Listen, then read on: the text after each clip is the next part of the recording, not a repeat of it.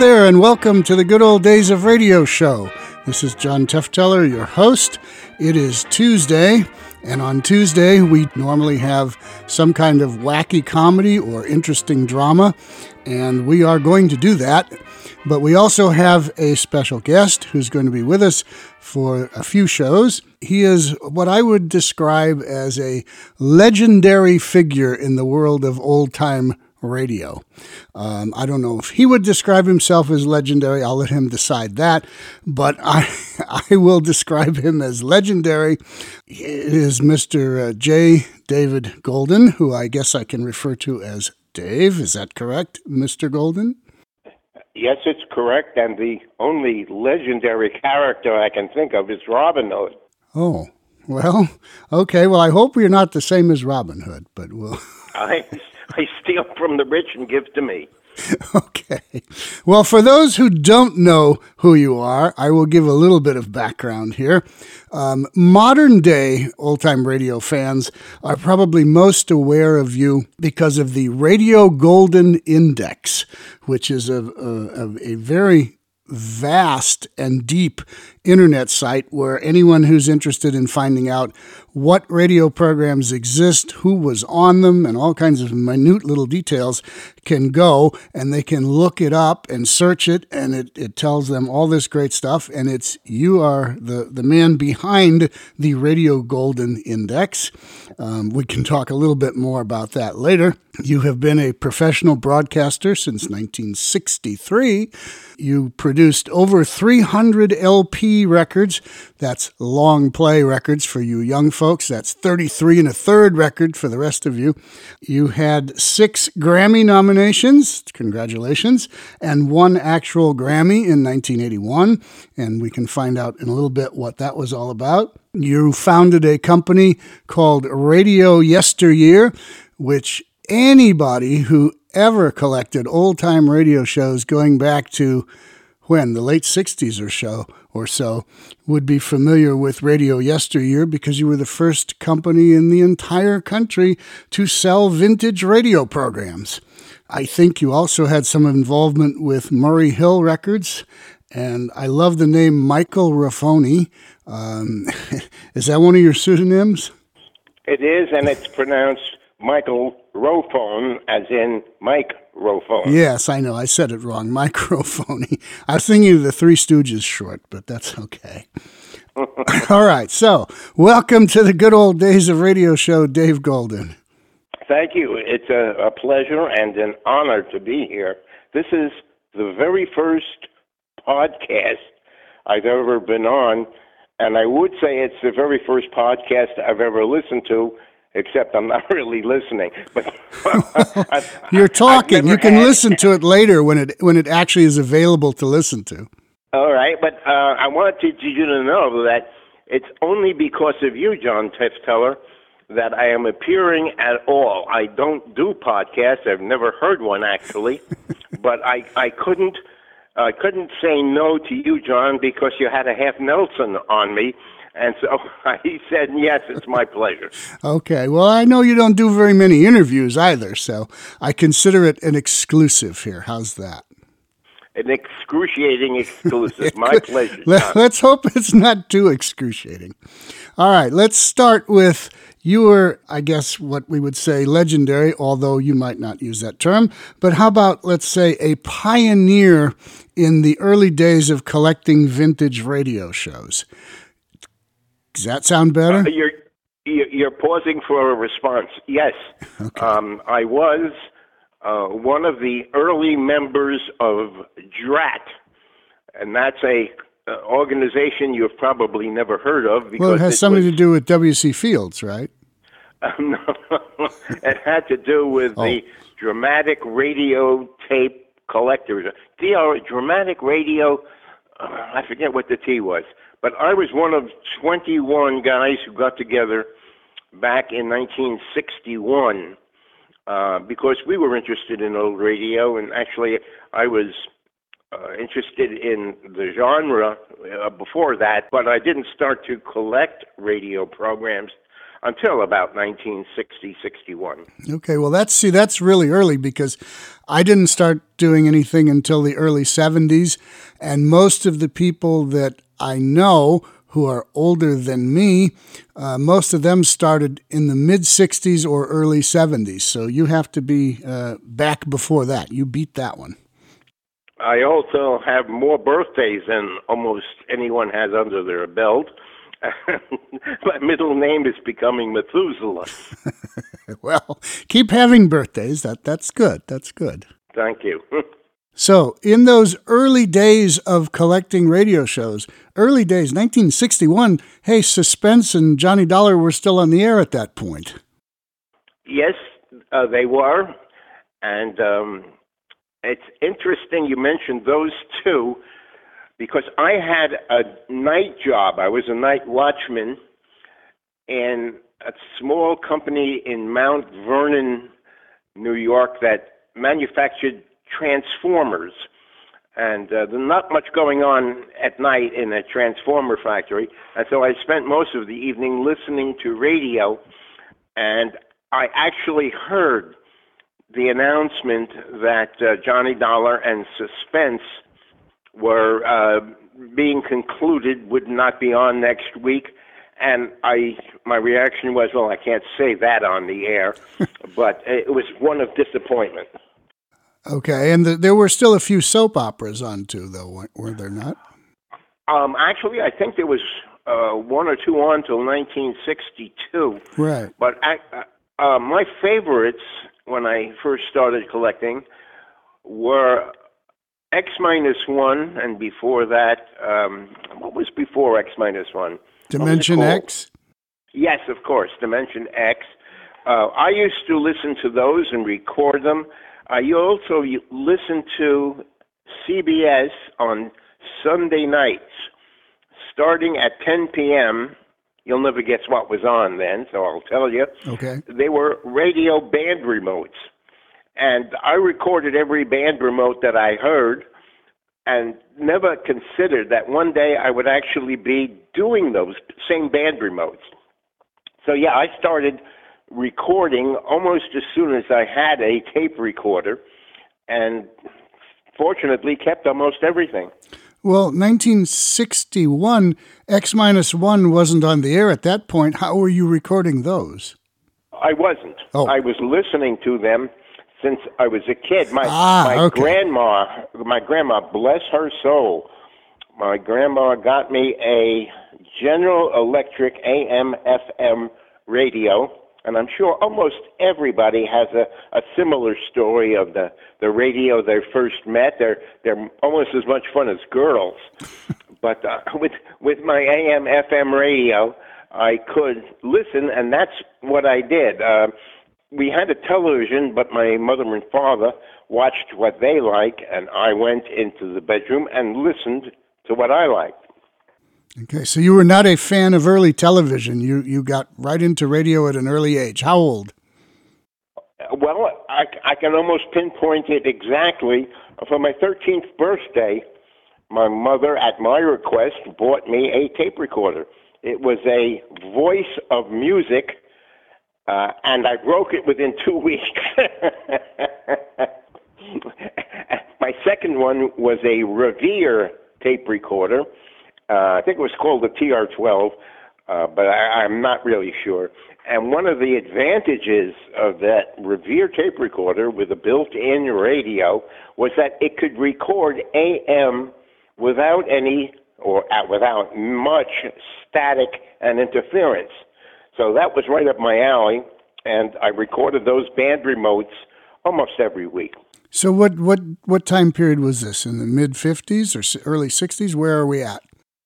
We're talking about 1957 on. Okay, so and big band I, remotes. I would, the big band era was basically over at that point, but they still had big bands that were playing at night, I guess.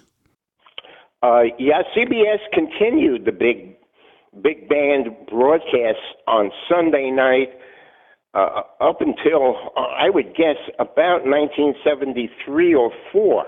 Now, I did those programs as the engineer at the nightclubs and the dance halls in New York uh, from 19 humana humana. It would have been 1969, 70, uh, 69 and 70.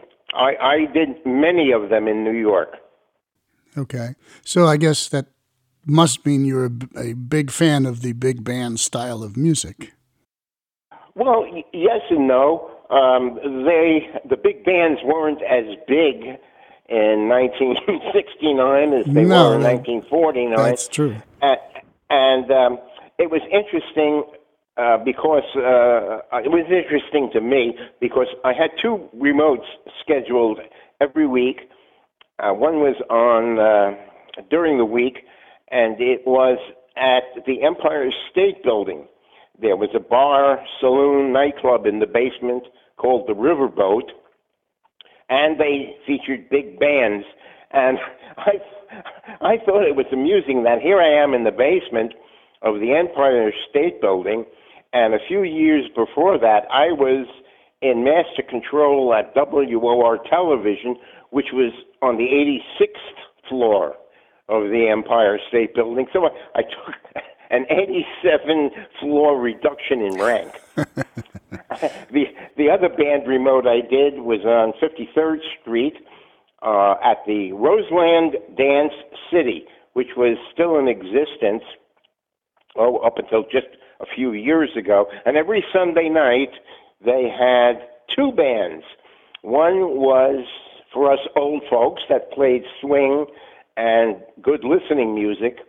And between sets for that band, they had a Latin band for the cha cha devotees. This was a dance studio, ballroom, I should say, and it was, it was really for dancing. Um, there was a stage. There were approximately 13, 14, 15 musicians. Uh, there was an announcer, and I was on the stage. There was no place for me to hide. So I was on the stage with my remote amplifier, um, and and um, uh, people would ask, "Are you on the radio?" And I said, "No, I'm sitting in a chair." And the announcer would say the same joke every week. Can you guess? No, you can't. So I'll tell you what the joke was. Every week, almost every announcer said this at one time or another when there was an audience. He would say, We have five minutes to go in case anybody has to. uh, and at that point, I would break tone. Break tone is an expression in radio to uh, let the people at Master Control know that the program is going to begin shortly. In other words, wake up. And uh, sure enough, at the correct time, uh, the announcer would throw a cue, and the band leader would throw it right back, and we were off and running. So it was fun. It was exciting. It was real radio. Okay. So now into collecting older programs. In 1962, 63, 64, where would one go to get vintage radio programs at that point? Uh, that's that's a good question, and uh, a very good question, and it involved, of all things, race music of the 1920s. Now, I don't think you know much about that. No, I don't know anything about that. So, no, we- we'll have to just gloss over that one. Go ahead. Oh, okay. Well, I I was interested in collecting 78s, and uh, you might know. No, I I don't think you would. Maybe you would know of Frankie Half Pint Jaxon. Of course, I You know? Frankie Half Pint Jaxon. Yes, he recorded for Black Patti. He recorded for Vocalion. He recorded for Decca. He was a little guy with a kind of a high, squeaky voice, sounded like a girl, and he made a lot of kind of jump blues records. What can I say? I didn't think anybody remembered Frankie Half Pint Jaxon.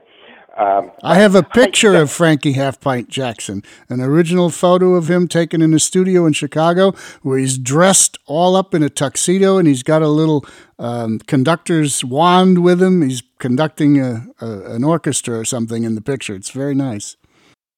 Well, he grew up quite a bit and had to change his name to Frankie Two Court.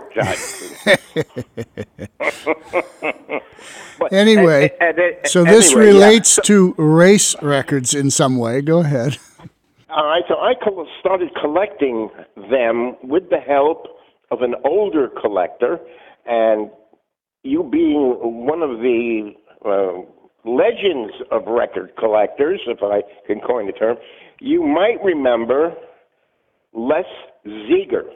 No, who, I don't know who okay, that is. Well, he, he was uh, a race jazz collector who lived a short distance from me in uh, in the Bronx, and Les, since he had gotten out of the army after the war, he was a, a small, meek little guy. His entire apartment was filled with records, uh, 78 records of mostly uh, race jazz from the 20s and maybe even before.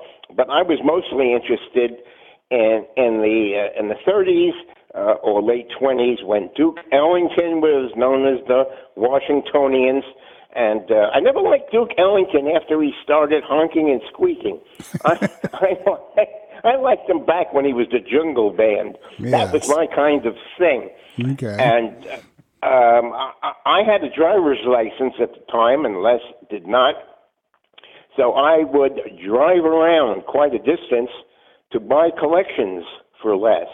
Um, and I went as as far as Oklahoma once, and uh, it was supposed to be an Indian who had collected records back in the day and had them and wanted to sell them. Well, it turned out the Indian was actually an oil field worker, and the records were up in the attic where it was approximately 200 degrees, and I had to bring them down, load them in the Dodge that I had bought. Remember fluid drive? This Dodge had a fluid drive. It had a clutch that you could use if you wanted, or you didn't use if you didn't want. Anyway, uh, I'm digressing. So that was the furthest that I ever went um, for less to buy records, and uh, I would go to Washington and upstate New York, and uh, we would have a good time together. Then came the day, if I can get back on on track, when I noticed Les's collection of transcriptions. Uh-huh. And one of the first things I, he let me borrow and here's something I don't think anybody else has and or would want. Or were 240 episodes of Way Down East. It was a soap opera from about 1934, I think, with um, Agnes Moorehead and and a, a movie star who I'm, I'm tempted to say Van Heflin, but I don't think he was old enough. It was a movie star like that and uh, I listened to 240 episodes and became besotted. I, I then borrowed all the uh, 16 inch discs that Les would lend to me, and he was quite generous. Um, and I recorded them, and that's how my collection started. With a with a show called Way Down East, and you, you still have 200 episodes of that somewhere? yes, yes, I do. It was it was the first long, continuous string of programs I had for some time. It, it was based on the movie. Yeah, there was a movie with uh, Mary Pickford, I believe, or Lillian uh, Gish. Right. Mary Pickford or Lillian Gish or both, but yes. And who was who was the the male lead? I guess it was Richard Bartholomew. But I don't Could know. Be. Somebody's looking it up at this moment. Yeah, yeah. The, all, all, the, the people are googling it right as we're listening to this. Uh, okay, so so that started it, and uh, I I then discovered a record store in Manhattan on oh it was on Lower Broadway near 13th Street called Eichler's. And I don't think anybody uh, listening in would remember Eichler's, unless they were at least 75. Uh, Eichler's had a strange store. He wouldn't sell LPs. He mostly sold junk, um, scrap records. Uh, 78s were like a buck each. And uh, in the basement, if old man Eichler liked you enough, uh, he would let you into the basement to scrounge among the 16 inch records. And most of what I found down there were 16 inch records pressed by uh, Charlie Michelson. Um, Michelson pressed uh, The Shadow, of course, and uh, Adventures by Morse. I think, didn't he do that? Or uh, one similar to it. But all the Charlie Michelson syndicated shows uh, were in the basement, and I'm sorry I didn't buy more. I didn't have that much ready cash, but I would drop ten bucks a week easily at Eichler's basement. And so there I am, off and running, uh, with my collection growing. And, and at one point, I assumed I had found just about all there was to find. I, I had no idea how much there was or, or where it was. And uh, I was wrong. There was a few more records to collect and programs to listen to. A few more, like a few hundred thousand more. Well, it's getting there. yeah, it's, it's, it's, getting there. Okay, so the, we're in the 1964 or so with these these uh, discs from this record store. Um, at some point, I believe it's you that is credited with getting a lot of original transcription discs from WOR Radio. Is that correct? Oh, that, that that's getting ahead. Oh, um, getting ahead. Well, uh, yeah, it helps if you're making a salad.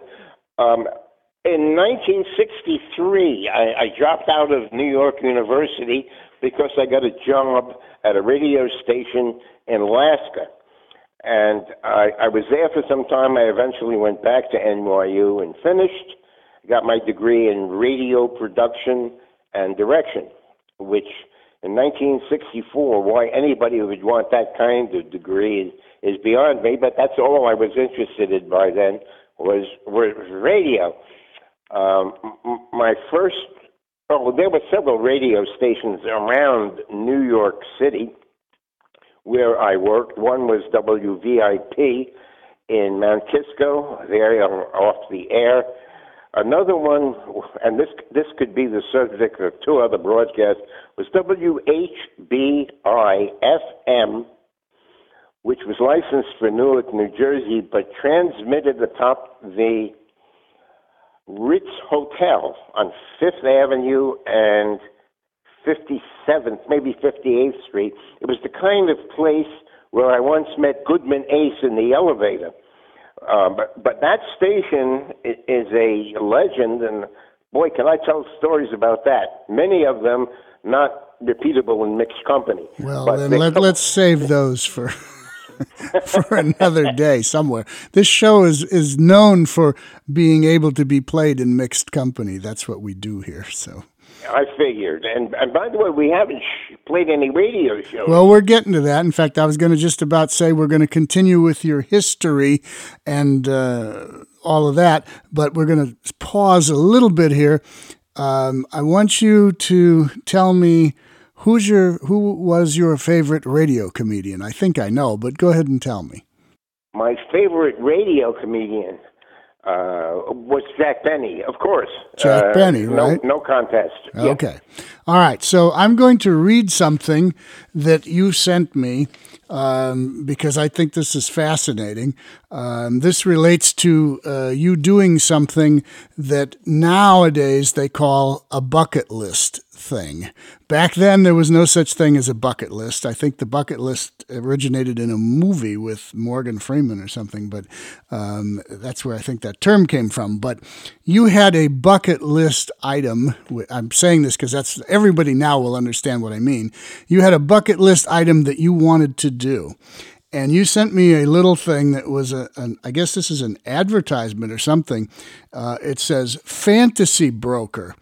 If you are a postal clerk and you want to be a stand up comedian for one night, or a businessman who wants to drive a freight train across the western states, or a psychiatrist. Me, by the way. Okay. A psychiatrist who wants 20 dates on 20 weekends with 20 girls from 20 different countries, How would you accomplish that?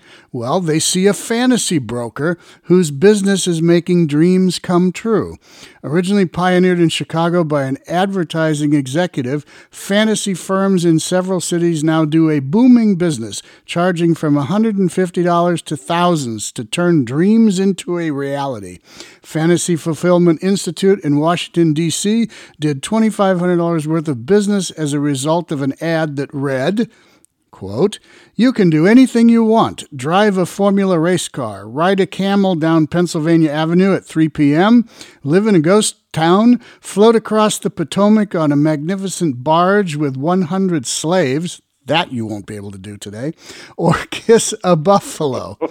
uh, anyway, you actually hired this guy to make your bucket list item or your fantasy item come true. And that fantasy item was you wanted to meet Jack Benny, right? Uh, that that's correct. That was my first fantasy item and before we go into that, the second fantasy item was and I, I'm really I'm, I'm pleased that I actually did this. I said I wanted to be a clown in the circus and uh, they actually got me uh, doing an act with Emmett Kelly, who was one most of the famous the clown of all time. Yes. Yes, so I, I was made up in a clown uniform by the other clowns in Clown Alley, and uh, I appeared in one performance of Circus America with Emmett Kelly, and I, I, I'm very proud of that because I, who, who who wouldn't want to act in the circus at one time or another, or run away to the circus? Uh, no, I didn't get paid, by the way. But you had to The pay other- this guy. You had to pay this guy to get you in the circus with Emmett Kelly, right? Yes, I did. Okay. All right. And, And- now, now, now comes Jack Benny. Explain this one. Can I hold off just a minute? Oh, okay. Go ahead. We can have one more. The, the other two fantasies that this guy lined up for me were didn't work out. Um, I was the guy in that ad or that write up that wanted to drive a diesel freight train across the western desert. Not a passenger train, not a steam train. It had to be a diesel locomotive hauling boxcars. And why did you And- want to do that? Uh, I couldn't tell you. Oh. It was just something I wanted to do. Okay. I mean, that's what a fantasy is. By the way, one of the first things the owner of this company told me was no sexual fantasies. He Okay. said, and I quote, I am not a pimp, unquote. And and it's a good thing he told me because my first fantasy was leaning in that direction, with Jack Benny far behind. But in, in any event, because of the union jurisdiction problem, I was I was never able to drive that diesel locomotive.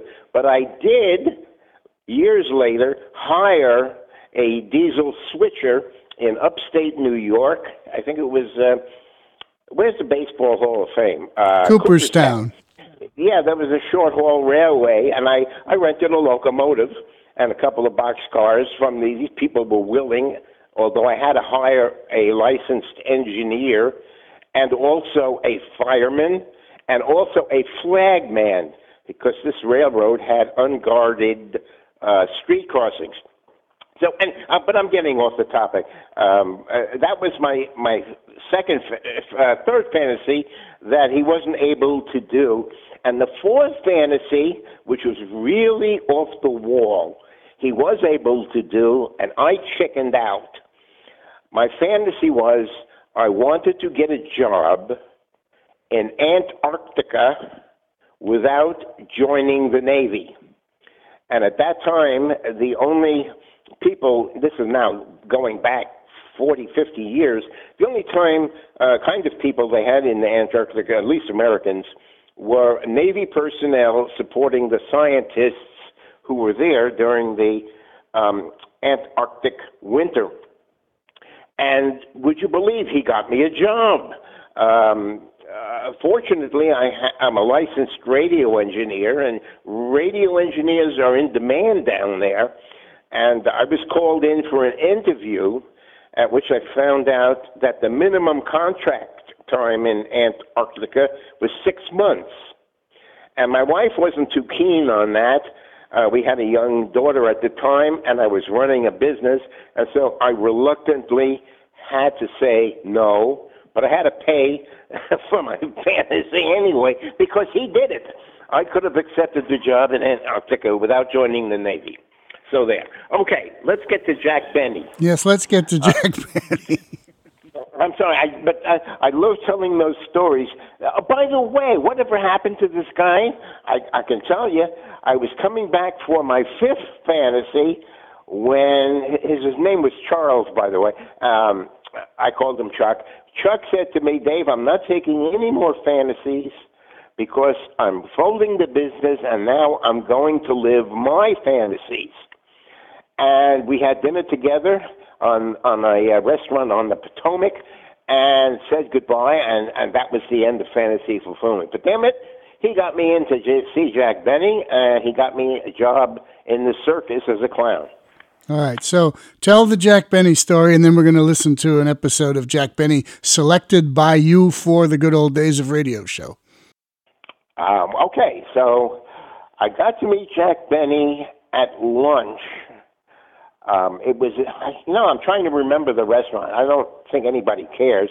Uh, it might have been Harvey's, which was a very famous re- restaurant in Washington, D.C., uh, where every president at that time had eaten there, going back to the uh, 1800s when Harvey's was opened. It's closed now, alas. But we went to lunch, and his daughter, Joan, was there. Um, his agent, who you probably heard getting credit on the air, was uh, Irving Fein, who was a, a long-term friend as well as uh, a um, agent for Jack. Um, Hilliard Marks was not there, and it's interesting. You hear Hilliard Marks getting credit as the producer on the show, and it's not well known, I guess, to, to Jack Benny freaks who would know it, but Hilliard Marks was Mary Livingstone's brother. And now Mary Livingstone wasn't named Mary Livingstone. Uh, she changed her name several times, but wound up uh, using her real name, which was Sadie Marks, M A R X. Now, this is, as you know, no relation to the Marx brothers at all. Correct. I don't think. Nope. Was nope. they, John? Okay. Nope. Nope. So Sa- Sadie Marx changed her name to Mary Livingstone and got her brother a job. Actually, I don't know if she got her brother a job. The brother might have been there first um, as the producer of the show. So uh, there's a whole crowd of us there. Well, wait, wait, wait, wait. Back up a minute. Back up a minute. Do you know how um, this guy actually got Jack Benny to sit down with you for, for lunch? How did that? How did he make that happen? Do you know? Well, I never asked him, but I assume the following based on what he told me afterwards. He, he never said, I called this person or I did that. But I'm assuming he got in touch with Irving Fein who was uh, Jack's manager, you really couldn't pick up the phone and call Jack Benny, or maybe you could if you knew the number. But uh, Irving Fein was certainly available. It was a listed the talent agent in Hollywood, and I don't know what um, uh, Chuck said to Irving Fein to convince him to let me do this, because he, uh, Irving Fein knew about me and didn't think too kindly about me selling old radio shows of Jack Benny. Oh, uh, did that come up at lunch? Uh, in a roundabout way. Um, I, I, when he first walked in, I recognized him, and I didn't know. Uh, uh not being, not being instantly a legend in my own time, whether he recognized me, and uh, I, I said a really clever line like, "Hello, I'm Dave Goldin," And he said, "Yeah, I know who you are." So from from that one line, you could interpret a whole bunch of things. okay, all right. so, so I really didn't know how Chuck uh, managed to convince Irving Fein to let me do this, and I presume Jack knew about it also. Uh, so here we are at lunch. Now, don't ask me what was on the menu. No, I don't, I don't care about what was on the menu. I, I care about what the conversation was. Strangely enough, I couldn't think of what to ask him.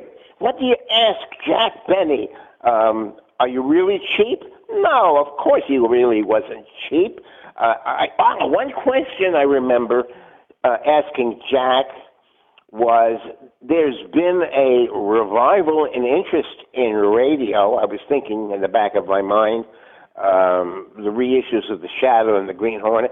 And my question was, did you ever reconsider doing something in radio again? And he had a great answer. It was no. And that was it. No. Uh, radio was past him, uh, or he was past radio, and he was more or less retired. Now we're talking about, oh, I would say August of 1974. Okay, and that's Jack not long before he passed away. That's right. He died in December, I think, of 1974. Yes. He, I, I asked one of the other questions I asked was, "How are you feeling?" And he said, uh, "I have a stiffness in one of my pinkies, which makes it difficult to play the violin." But uh, it doesn't hurt. And other than that, I'm in pretty good shape. I, I'm not sure what Jack died of. Pancreatic was, cancer. Uh, okay, that's a that's a wicked one, that's for sure. Um, and I would suspect he knew he had it because you usually do know you have that one. Yeah, uh, especially since this was like five months before he passed away. Yeah, so I would I would assume he knew he had a limited time, and as a matter of fact, he was going around the country. What was he doing in Washington, D.C.?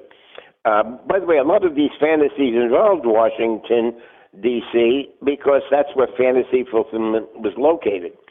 So um, here we are in Washington, D.C., and Jack was going around the country at the time performing with symphony orchestras for the benefit of the musicians. Uh, his fee was all donated to the musicians in the orchestras at which he appeared. And he was in Washington to appear with the Washington Symphony at a place called Wolf Trap, which is a funny name for a uh, a very nice auditorium. And um, I was invited to sit next to Joan during his concert performance. And oh, I have to tell you one great Jack Benny joke that nobody will know who's only ho- seen seen him on television or heard him on the radio. This is something he, I think, only did during live concerts. And um, the conductor of the symphony would introduce our special guest, and Jack Benny would walk out and sit next to the concertmaster, the first violinist, and uh, he'd be introduced, uh, and he's going to play something. I, I, I think it might have been from Sarasate, but I'm not sure. It wasn't Love in Bloom. Uh, so he's introduced as a soloist, and he stands up and walks to the front of the stage, and then walks back again and asks the concertmaster for something, which the concertmaster gives him. And Jack turns around to the audience and says, Forgive me, I forgot my mute. And I didn't even know violins had mutes, but anyway, the concertmaster gives him the, uh, the mute. And Jack goes up to the stage, front of the stage, and, and plays a solo uh, for the first selection. I, I believe he was, now I'm no, I'm no uh, critic, but uh, he was a competent violinist at this time.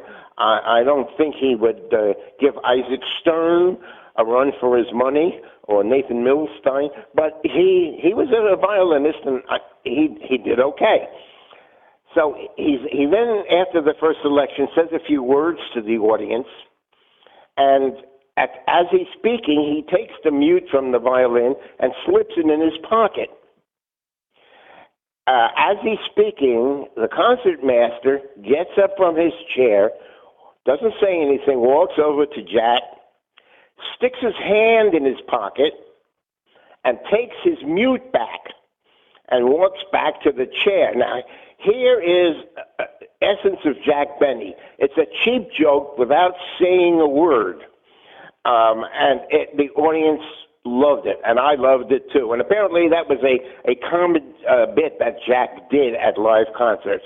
So that's something you would never know about. At least I hope you would never know about. Now, someone from a Jack Benny club is going to say, "Well, he did that in 1937." I don't know what he did in 1937, but this was a thrill to see. He was a good violinist.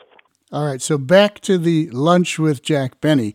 Uh, do you have any other um, memories of anything that was said or discussed? Uh, well, there was some mention about who was going to pick up the check, but that will be my secret. Oh, okay. Um, and you you paid Chuck two thousand dollars for this lunch with Jack Benny, correct? I, I I hate when you when you put it that way. well, what I, it's factual, isn't was, it? Uh, yeah, well, it's factual, yes, but don't let the facts uh, uh, get in the way of a great story. Um, it was, yes, it was expensive, and actually, uh, the two thousand dollars is approximate. I don't really remember what it was, uh, but um, this was paying for a fantasy to happen to me. It's something I always yes, wanted. I, I got you it. can't put a price on it. I'm not saying put, you overpaid. I'm just I'm just commenting on this so that the people who listen to this will understand what it took to have lunch with Jack Benny. well, I could have done it for less had I negotiated, but who wants to dicker with Jack Benny? Probably not a good idea. No let, us get to the radio show. All right. So the the show that we're going to listen to is one that you selected. I have not heard this, so we're going to listen to it together. Uh, it's from April 12th, 1953. Is there any particular reason, without spoiling what goes on in the show, is there any particular reason why you picked this one? Why is this one one of your all time favorites? I guess it's because I like it. Okay. And I haven't and I haven't heard it for a while. It's hard to find a Jack Benny dad show. Right. You could probably listen to a lot of them and say I like this one better than that one, but he has such a magnificent lineup lineup of writers who were really good at radio writing and the the concept I won't tell you what what the um, what the, the, the, the main skit is about. Let the listeners find out for themselves. But it's such a ludicrous idea that only Jack could pull it off. All right. Well, with that, we will um, turn on the program and we'll all listen to it together. Um, your microphone will be off, as will mine, until the show is over, but we will both be listening to it at the same time, as will everyone listening to this podcast. So uh, if you're ready for that, sit back, relax, and listen to the Jack Benny Show from CBS Radio, um, April 12th, 1953. The Jack Benny Program, transcribed and presented by Lucky Strike. You know, for real smoking enjoyment, nothing, no nothing beats better taste. And Lucky's taste better. Cleaner, fresher, smoother. Lucky's taste better. Cleaner, fresher, smoother. For Lucky Strike means fine tobacco, richer tasting, fine tobacco. Lucky's taste better. Cleaner, fresher, smoother. Lucky Strike, Lucky Strike. This is Don Wilson. Friends, no doubt about it, your enjoyment of a cigarette depends on its taste. For nothing, no nothing beats better taste. And Lucky's taste better. Cleaner, fresher, smoother. You see, Lucky's better taste starts right off with the fine, mild, good tasting tobacco that goes into Lucky's. And then Lucky's are made better to give you a cleaner, fresher, smoother tasting smoke. Yes, sir. Only fine tobacco in a better made cigarette can give you all the deep down smoking enjoyment you want. So why not switch to Lucky Strike? Yes, be happy. Go lucky. You'll find Lucky's taste better. Cleaner, fresher, smoother. Lucky Strike, Lucky Strike.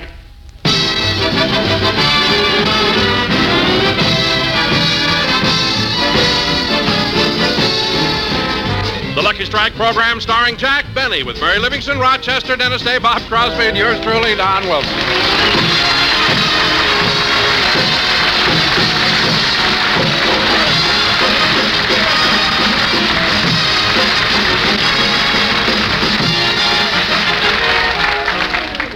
And now let's go out to Jack Benny's house in Beverly Hills. It's such a lovely morning that outside on the front lawn we hear the splashing of birds in the bird bath. While upstairs we hear the sound of the shower. Oh, what a beautiful morning.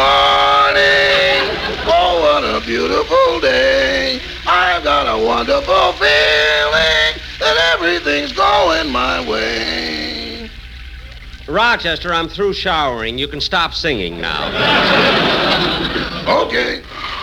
Say, Rochester, I don't know where you're buying soap lately, but that new bar I just used didn't lather at all. I didn't know you took a new bar of soap. Did you get it out of the service closet? No, I found it in the kitchen. In the drawer? No, in a dish near the drain board. Well, congratulations, boys. Why? You have just showered with a peeled potato.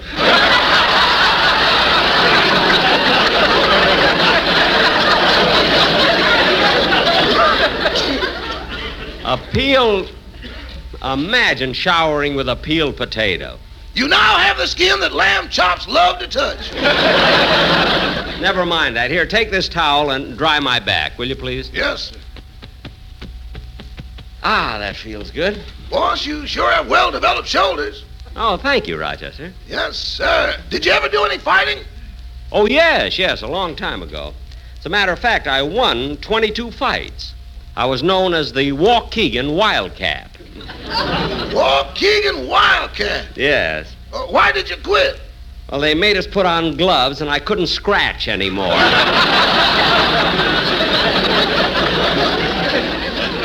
so I got a manicure and retired. Now, Rochester, while I get dressed, how about fixing me some breakfast? Yes, sir. Oh, what a beautiful morning. Oh, what a beautiful day. I've got a wonderful. Oh, good morning, Polly. Oh, what a beautiful morning. Oh, what a beautiful day. Ah, I've got a wonderful feeling that something is coming my way. She had a feeling all right. She laid an egg. Good girl, Polly. Come in. Come in. Oh, what a beautiful morning. Oh, hello, Rochester. Oh, good morning, Miss Livingstone. Come right in. You must be in a good mood. I heard you singing as you were coming to the door. Oh, I always sing when it's getting close to my payday. Really? When is your payday? September 1st. September 1st, but this is only April. Why do you sing so long before payday? There ain't much to sing about after. I know what you mean. Oh, good morning, Mary. Hello, Jack. You know, it's so early, I thought you'd still be in bed. In bed? Are you kidding? I've already taken my shower. Rochester, how about breakfast? Coming up. Mary, would you care for something to eat? No, thanks. I'm not hungry. You know, Mary, you look kind of cute this morning. You really do. How about a kiss? Okay. Hmm. That's funny. What? I just said I wasn't hungry, and now I've got a craving for potatoes.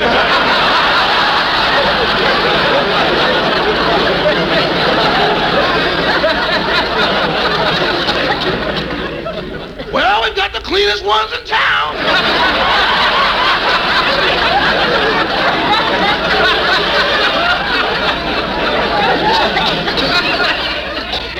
Uh, what? Nothing, nothing. Rochester, uh, just make my breakfast. Uh, uh, wait a minute, Jack. What is Rochester talking about? All right, I'll tell you. This morning when I was taking a shower, I thought I picked up a cake of soap, but it turned out to be a peeled potato. It could happen to anybody. That couldn't happen to Gracie Allen. All right, all right. So I showered with a potato. What do you want me to do? Kiss me, I'm hungry. Never mind. Rochester, is breakfast ready? I just put the coffee on. What else would you like? Well, I'd like a little bacon and uh, uh, one fried E EGG. Yes, sir. A little bacon and one fried EGG. Jack, what's the idea of the spelling? Why don't you just say you want a little bacon and one Uh, fried? uh, uh, uh. Don't say it, Mary. Don't say it. We always spell it. You know, Polly lays an EGG every day, and she'd go crazy if she ever found out we were eating them. Oh. E-G-G, E-G-G. Isn't that cute? E-G-G, E-G-G, E-G... E-G-G? Hey!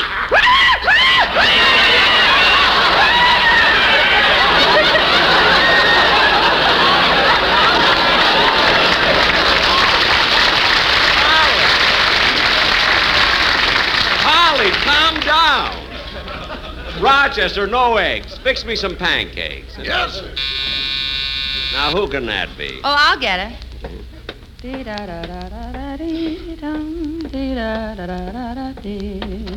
Dee-da- Oh, hello, Dennis. Hello, Mary. Is Mr. Benny in? Yes, he's having breakfast. Well, I'm sure glad he's here because I got plenty to tell him. Dennis, what's the matter? Fourteen years this has been going on, and I've had all I can take. I've stood enough, believe me. Well, Dennis, Dennis, what what is it? I wouldn't mind if it was only once or twice, but every week the same thing, week in and week out. After all, what does he take me for? I'm fed up, I tell you, fed up. Well, Dennis, I I don't know what's on your mind, but obviously you should talk to Mr. Benny. Oh, I'll say I'm gonna talk to him.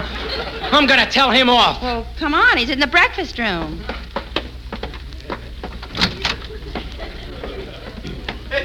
Oh, hello, Dennis. Hello, Mr. Benny. Gee, you're looking well today.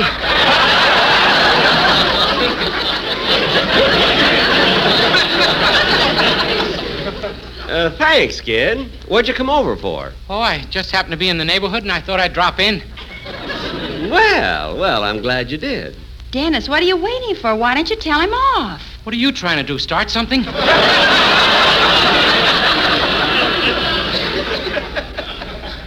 Yes, Mary, what's the matter with you? What's the matter with me? Yeah. You've been mistreating Dennis and taking advantage of him for 14 years. What? And he's had enough of it.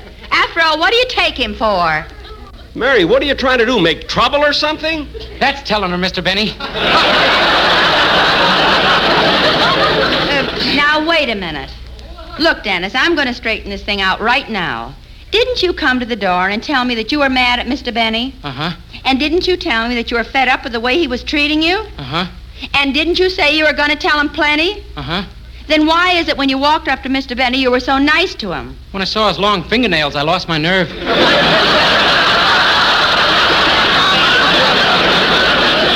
Stop being silly. Now, Dennis, I want to hear the song you're going to do on the program, so go ahead. Yes, sir.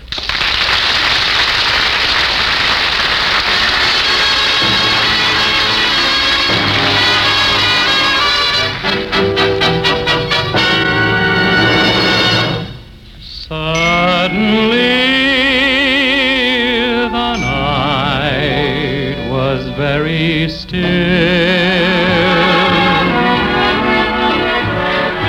Suddenly our touch became a thrill.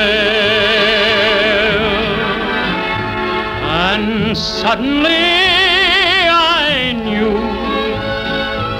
I was part of you.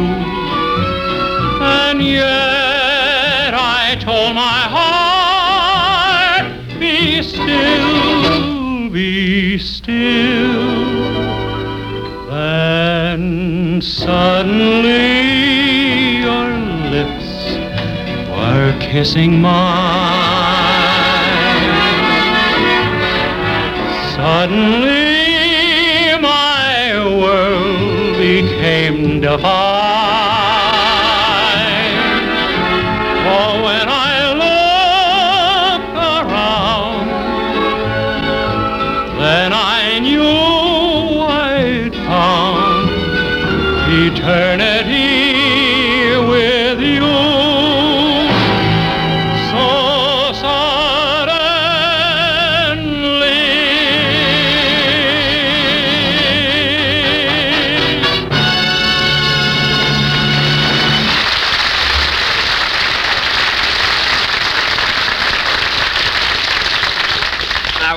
Good, Dennis. It'll be fine on the program. Say, Rochester, is my toast ready yet? Not yet, boss. It's in the toaster. Well, say, Mr. Benny, what's this I hear about you going up to San Francisco for three weeks? That's right, Dennis. Next Sunday, I do my television show, and my guest star is Fred Allen. Immediately after my TV show, I fly to San Francisco and open at the Curran Theater on April 20th, and I'll be there for three weeks. Uh, Jack, who are you going to have on your stage show? Well, Mary, I'm going to have the Will Mastin Trio featuring Sammy Davis Jr., Gisele MacKenzie, and an all star cast, including Frank Remley.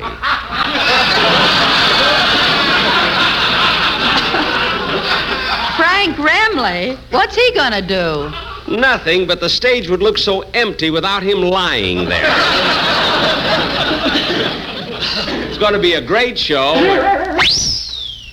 Rochester, what was that? The toast, it flew out the window. Oh, my goodness. That piece of toast landed on the lawn, and it'll attract ants. I'll be right back. Now, let's see. It flew out through that window, so it should be right on the lawn.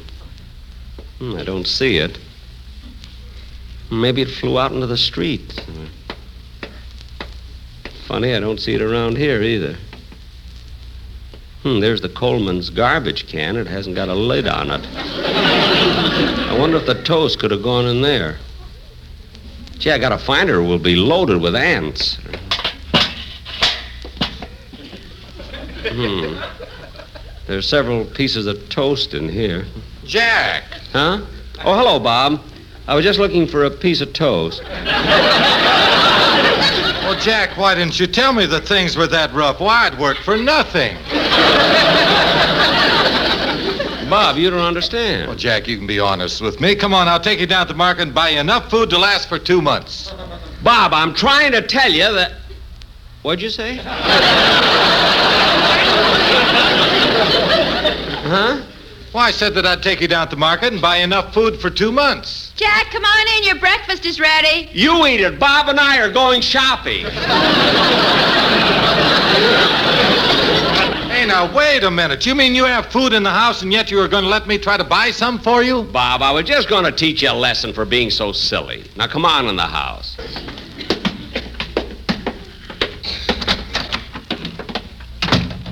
Mr. Crosby. Hello, Rochester. Hiya, Mary. Hello, Bob. Hiya, Bob.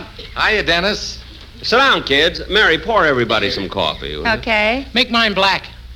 Black? Dennis, I thought you always took cream. Why do you want a black?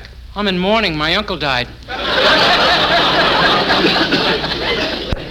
Dennis. Dennis, you're kidding. No, I'm not. He committed suicide. Suicide? Yeah. Did he shoot himself? No. Did he hang himself? No. Well, did he take poison? No. Well, for heaven's sakes, how did he do it? He bought a bottle of Stopette and poked himself to death.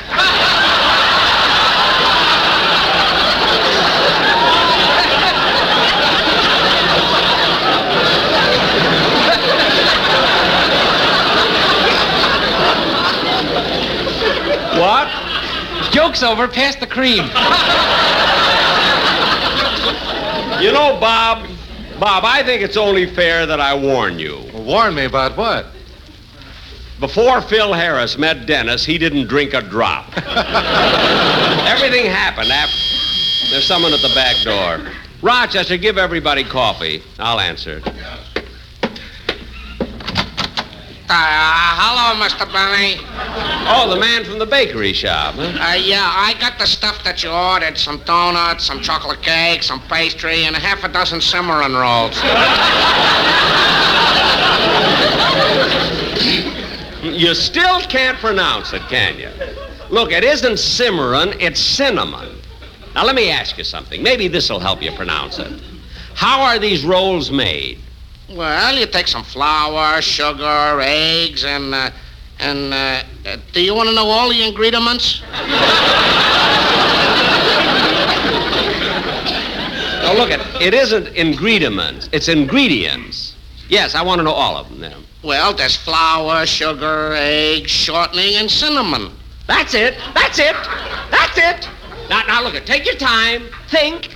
Okay. Now let me hear you say it. Ingredients.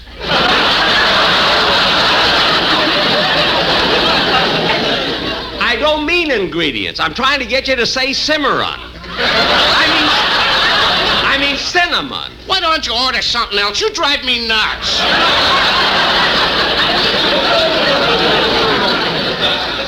All right, just give me my stuff. Thanks and goodbye. Bye. Uh, Jack, who is that? Oh, that silly guy from the bakery. The fellow who insists upon saying Cimarron rolls. Well, here you are, kid. You can have some of these with your coffee. They're nice and fresh. Uh, wait a minute, Jack. He's right. what do you mean he's right? Well, look at that label on this paper box. These are genuine Cimarron rolls, named after J.P. Cimarron, founder of the Cimarron Baking Company.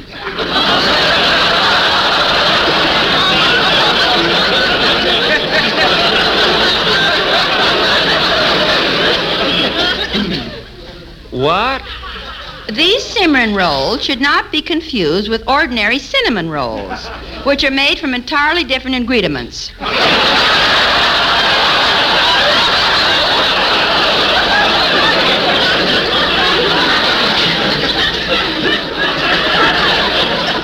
Hmm.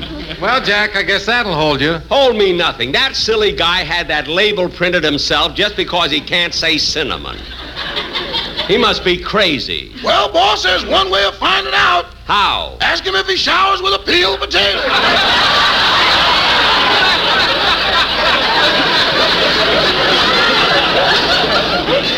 Now let's cut let's cut out all of this nonsense. Do you kids want the rolls with your coffee or not? Oh, I'll have some. So live. Dennis, how about Dennis? Dennis, what are you stirring your coffee with? My paper made pen. Dennis. Well, don't worry, it's leak proof. Joke's over. Pass me a spoon. Stop being silly. Boy, I don't know how long Phil stood at Jackson, but I'm slipping. Get the ice. You'll need more than ice before you get through it. There's the front door. You want me to get it, boss? No, no, I'll get it. All I did was shower with a peeled potato. The whole day is mixed up. Yes? How do you do? My name is Martindale. I represent a law firm that specializes in settling estates and tracing legal heirs. Legal heirs? Yes. Does uh, Mr. Jack Benny live here? Oh, I'm Jack Benny. Well, then it's very possible that you're the man I'm looking for. Uh, may I come in? Yes, yes. Uh, have a seat, Mr. Martindale. Uh, Mr. Benny, if you're the man we're looking for, an aunt whom you have never seen has left you a legacy of $5,000. Five thousand dollars? Hey, kids! Kids, come on in here. Uh, uh, what is it, Jack? Yeah, what's up? Yeah, what, what, what, what? You, you, you, you, you tell them, Mr. Martindale. Uh, certainly. Uh, we have reason to believe that Mr. Benny's Aunt Matilda, whom he has never met, left him $5,000. Hey, that's wonderful. Yes, yeah. Where's the money? Where's the money? Where's the money? The money. The, my Aunt Matilda. The money. I, uh, I've got the check right here in my briefcase. Oh, uh, but first I'll have to verify a few facts. Oh, of course, of course. Go, go ahead, mister. Ask me anything you want. Good old Aunt Matilda. oh, darn it. Excuse me. I have to answer the legacy. I mean the money. I mean the phone. Hello? Hello, Jack. This is Don. Goodbye, Don. I mean, call me, call me back later. I'm very busy right now. Oh, I can't call you later. The Sportsman Quartet is here, and they're leaving town in a few minutes, and we've got to settle something very important. Now, we've got the commercial two ways, and I don't know which way is better. But, Don... You're the only one who can right- help us. It'll only take a minute. Boys, boys, come on over to the phone. Let him hear it the first way. Don, look, now, I now have- listen, Jack. Listen Oh. closely. Take it, fellas. Be happy, go lucky, be happy, go lucky, strike me happy, go lucky, get better taste today. Beedly poo poo poo poo poo. Look, Don. Now that was the first way. Now, fellas, give it to him the second way. Don, be I haven't happy, got go time lucky, for this. be I, happy, I've got a man go with lucky, a- strike me happy, go lucky, get better taste today. Poodly poo poo poo poo poo. Well, now, Jack, which way did you like better? Which way did I like better? Don, I didn't hear any difference. You didn't? No. Well, for heaven's sakes, why don't you pay attention? Look, Don. Fellas, the first way again. Don, look, Be I got a band waiting lucky, for me. Be happy, go I lucky. haven't got time Be for happy, go lucky. Get better taste today. Peedly poo poo poo poo poo.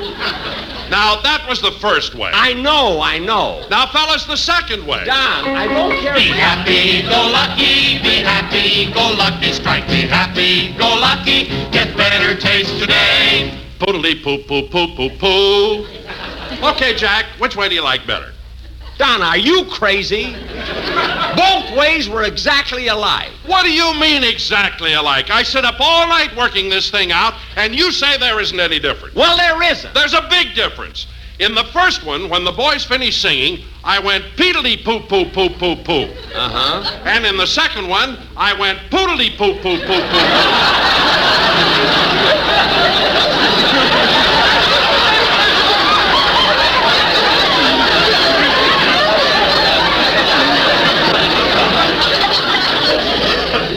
Don. Don. You called me to decide between Peedledee and Poodledee? That's right, Jack. Which way do you like it better? Well. Fellas, the first way No, again. no, no, Don, no. No.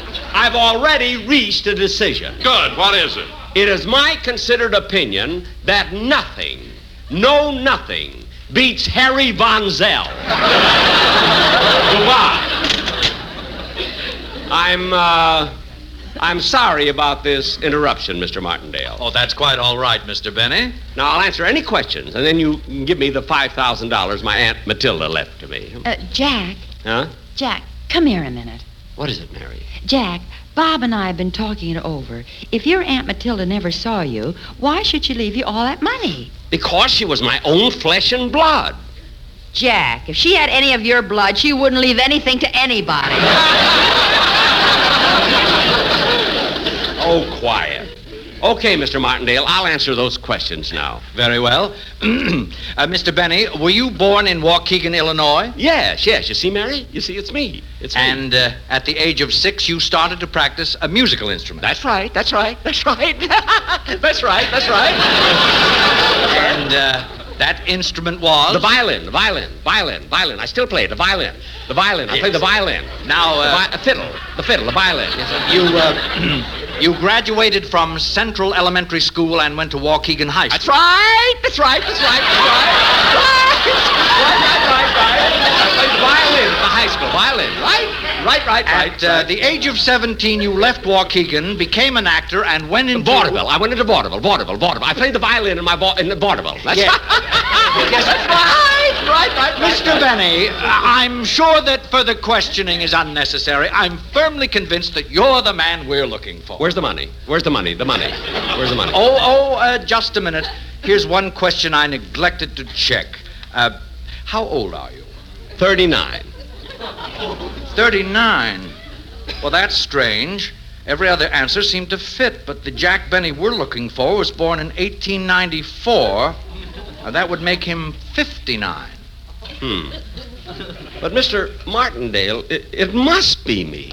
There was no other Jack Benny born in Waukegan who plays a violin. I'm sorry, but the Jack Benny we're looking for, who gets this $5,000, was born in 1894 and is 59 years old.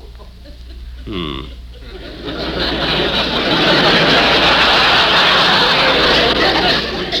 well, 59? Yes? Well, This is a tale well calculated to keep you in suspense.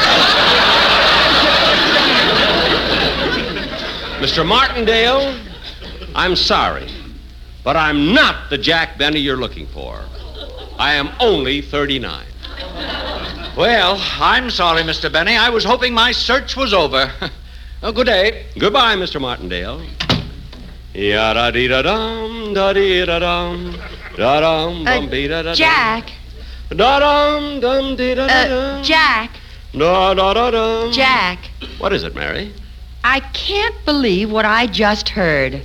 What do you mean you can't believe it? Jack, all you had to do was to say you were 59 and you would have gotten the money. Uh huh. But by insisting that you were 39, you lost $5,000. That's right. I can't understand it. Why? Mary, I may not be a spendthrift, but I know a bargain when I see one.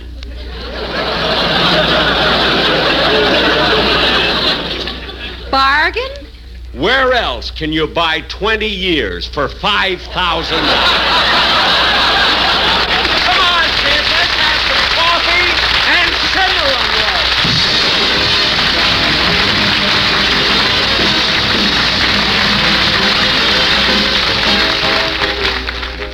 Ladies and gentlemen, our forests are among our most vital resources. Last year, through carelessness, forest fires destroyed millions of acres of valuable timber. This shameful waste weakens America. Protect our forests. Don't toss away lighted matches or cigarettes. Make sure every campfire is completely out. Remember, only you can prevent forest fires. Thank you. Jack will be back in just a moment, but first, nothing, no, nothing beats better taste. And remember, Lucky's taste better. Cleaner, fresher, smoother. Lucky's taste better. Cleaner, fresher, smoother. For Lucky Strike means fine tobacco, richer tasting. Fine tobacco, Lucky's taste better. cleaner, fresher, smoother. Lucky Strike, Lucky Strike. friends, it just stands to reason. The cigarette for you to smoke is the one that tastes better. Because when all is said and done, nothing, no nothing beats better taste. And Lucky's taste better. Cleaner, fresher, and smoother. Here's why. Lucky's better taste really begins with fine tobacco. Most anyone can tell you LSMFT, Lucky Strike means fine tobacco. Fine, light, naturally mild tobacco with a wonderful aroma and an even better taste. And Lucky's also taste better because they're made better. They're made round and firm and fully packed to draw freely and smoke evenly. Yes, made better to give you a cleaner, fresher, smoother tasting smoke. So enjoy the better taste that only fine tobacco and a better made cigarette can give. When you buy cigarettes, ask for a carton of Lucky Strike. Be happy, go lucky, get better taste today. Ladies and gentlemen, that concludes another program, and we'll be with you next week at the. Thi- Excuse me. Hello? Yes, this is Jack Benny. Yes, Fred Allen is going to be my guest on my television program next Sunday, April 19th. That's right. What? Yes, yes, he'll get paid in cash right after the show. You're welcome. Uh, Jack, who is that? The manager of the hotel where Fred's staying. Good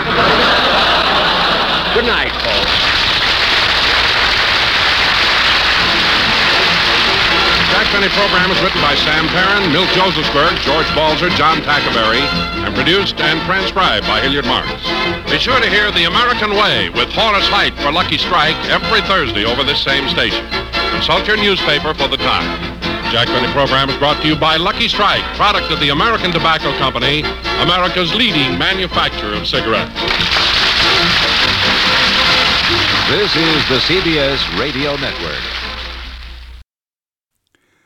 Well, yeah, that was a, that was an interesting program. a couple things there. You heard uh, Joseph Kearns in there, and of course Mel Blanc. The little joke, the joke that got probably the biggest laugh. Uh, Dave, Stopette. Do you know what a Stopette was? It was uh, deodorant, wasn't it? Yeah, you knew. I didn't know anything. So while, while we were listening to this, we looked it up because I was trying to figure out what in the world was that joke all about. And Stopette was a deodorant, and the tagline in their ads was, poof, the odor would be gone. So Dennis Day says he poofed himself to death. And when I heard that, I thought, did he say pooped himself to death? What did he say? And so we looked it up and figured it out. Well, it was obvious that I would know that because I'm a stinker. Yeah. okay. Um, all right. Yeah, that, that was a fun show. Um, all right. We are going to wrap up this segment of the Good Old Days of Radio show. Uh, we'll be back next week with the legendary David Goldin as our continued guest. And for the next show, we're not going to do a crazy comedy. It's not going to be Jack Benny. It's going to be an episode of Escape, one of the great uh, drama programs of all time. And we'll talk about that uh, next week, but that's what it's going to be. So, in the meantime, um, if you want to know more of uh, Dave Goldin's uh, Radio Goldin Index and look up programs and all that, just go on the in, go on the internet and look up radiogoldenindex.com and it'll all come up for you and you can research all kinds of shows. So, um, until next Tuesday at this same time, this is John Teftiller and the Good Old Days of Radio show and thank you Dave Goldin for appearing today and we'll be back next week.